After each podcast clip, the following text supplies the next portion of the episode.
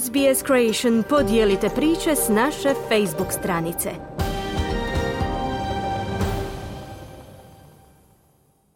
Vi ste uz SBS na hrvatskom jeziku, moje ime je Mirna Primorac.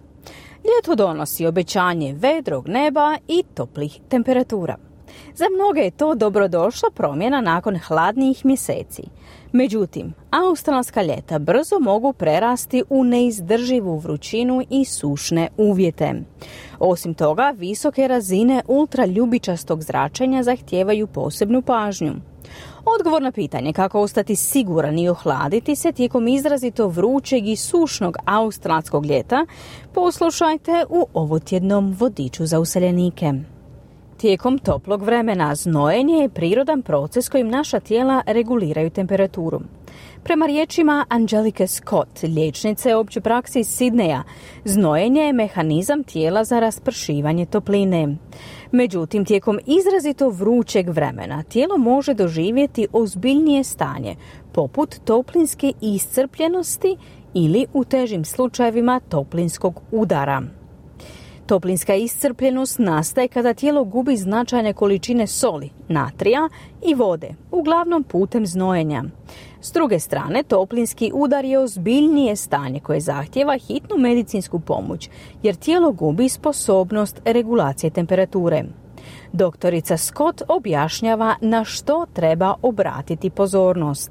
There are several signs that your body is having heat exhaustion. Normally, you have headaches. And also, you feel hot, of course, and sweaty, and you or sometimes people are sweating heavily. Postoje znakovi da vaše tijelo prolazi kroz toplinsku iscrpljenost jer obično dolazi do glavobolje, osjećaja vrućine i znojenja. Ponekad se ljudi zaista pretjerano znoje, osjećaju umor jer tijelo i mozak signaliziraju da se treba usporiti zbog visokih temperatura. Ako se stanje pogorša, može doći do toplinskog udara, što je ozbiljnije od toplinske iscrpljenosti, kazala je doktorica Scott. Ona naglašava važnost održavanja hidratacije tijekom dana kao ključnu preventivnu mjeru protiv iscrpljenosti toplinom ili toplinskog udara.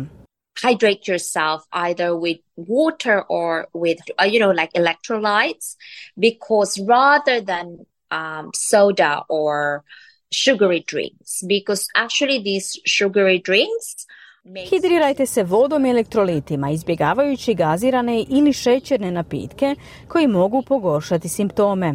Također treba izbjegavati kofein jer može povećati potrebu za mokrenjem, što može naškoditi hidrataciji, dodala je Scott. Osim tekućine, važno je razmotriti vrstu i količini hrane koju konzumiramo, napominje doktorica Scott. It's a very, very hot day.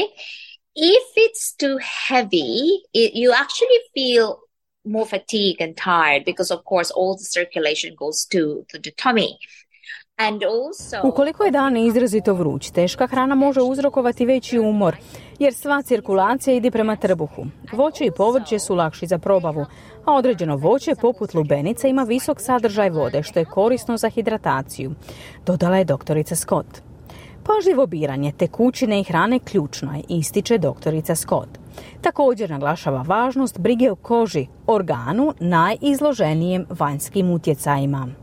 Osim nošenja lagane odjeće i traženja zaklona u zatvorenom ili u sjeni, doktorica Scott pruža smjernice o odabiru odgovarajućeg SPF-a ili faktora zaštite od sunca koji mjeri učinkovitost kreme za sunčanje u zaštiti kože od opeklina. It's really important to use SPF 50 or higher and just really lather yourself with that. Don't forget. Važno je koristiti SPF 50 ili više i obilno se zaštititi.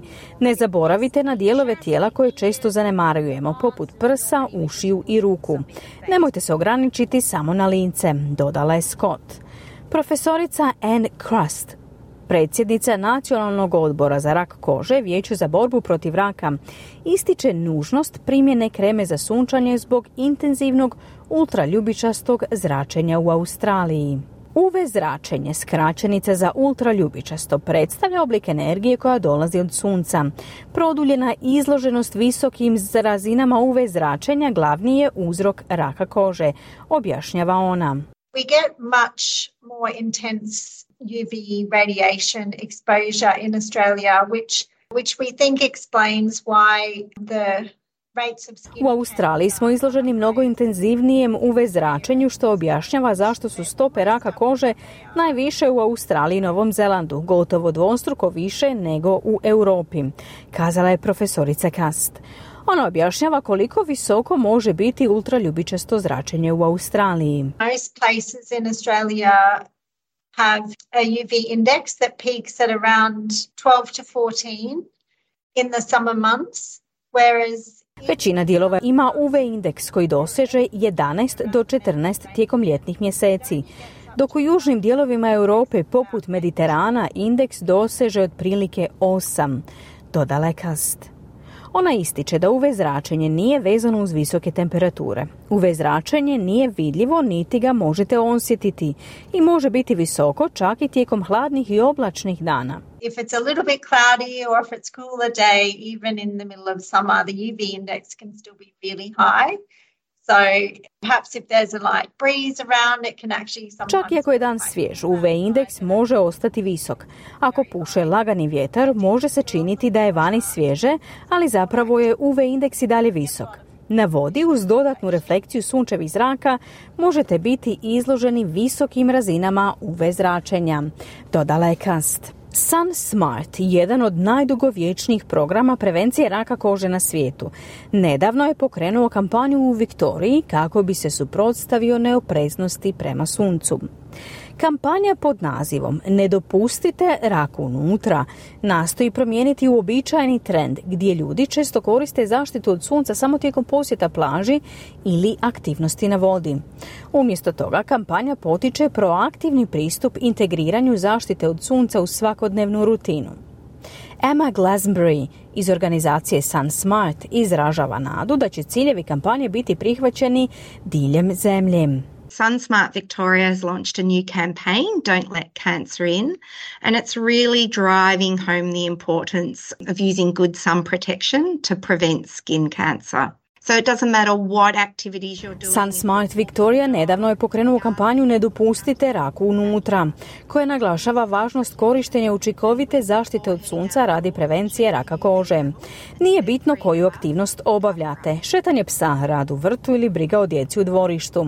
Koristite neku vrstu zaštite i prije izlaska van provjerite razine UV zračenja. Ako su tri ili više, obratite pažnju na odjeću koju nosite, kazala je Glansbury. Ona naglašava da ljudi mogu lako provjeriti trenutne razine UV zračenja prije izlaska vani. Također objašnjava kako doći do tih informacija. So UV levels or sun protection times can usually be found on any weather forecast information. You can also download the SunSmart Global UV app Razine UV zračenja ili vremena zaštite od sunca obično se nalazi u svim informacijama o vremenskoj prognozi. Također možete preuzeti aplikaciju Sun Smart Global UV. Ova aplikacija pruža informacije o razinama UV zračenja i vremenima zaštite bez obzira gdje se nalazite i dostupna je na osam jezika, dodala je Glansbury. S razumijevanjem razina UV zračenja i načina kako ostati siguran i osvježen tijekom vrućeg australskog ljeta, gospođa Glansbury potiče ljude da uživaju ponudama sezone, istovremeno vodeći računa o sigurnosnim mjerama. We live in a fantastic country with beautiful outdoor spaces, but with this comes some extreme UV levels which can cause skin cancer. Živimo u fantastičnoj zemlji s prekrasnim vanjskim prostorima, ali s tim dolaze i izuzetno visoke razine UV zračenja koja mogu uzrokovati rak kože. Želimo da ljudi uživaju na otvorenom, ali kada razina UV zračenja dosegni tri ili više, zaštitite se. To uključuje korištenje svih pet oblika zaštite od sunca, poput nošenja zaštitne odjeće, šešira sa širokim obodom i sunčanih naočala, nanošenje kreme za sunčanje na dijelove kože koji nisu pokriveni odjećom i traženje sjene radi dodatne zaštite. Na posljedku je kazala Glansbury. Želite čuti još ovakvih tema? Slušajte nas na Apple Podcast, Google Podcast, Spotify ili gdje god vi nalazite podcaste.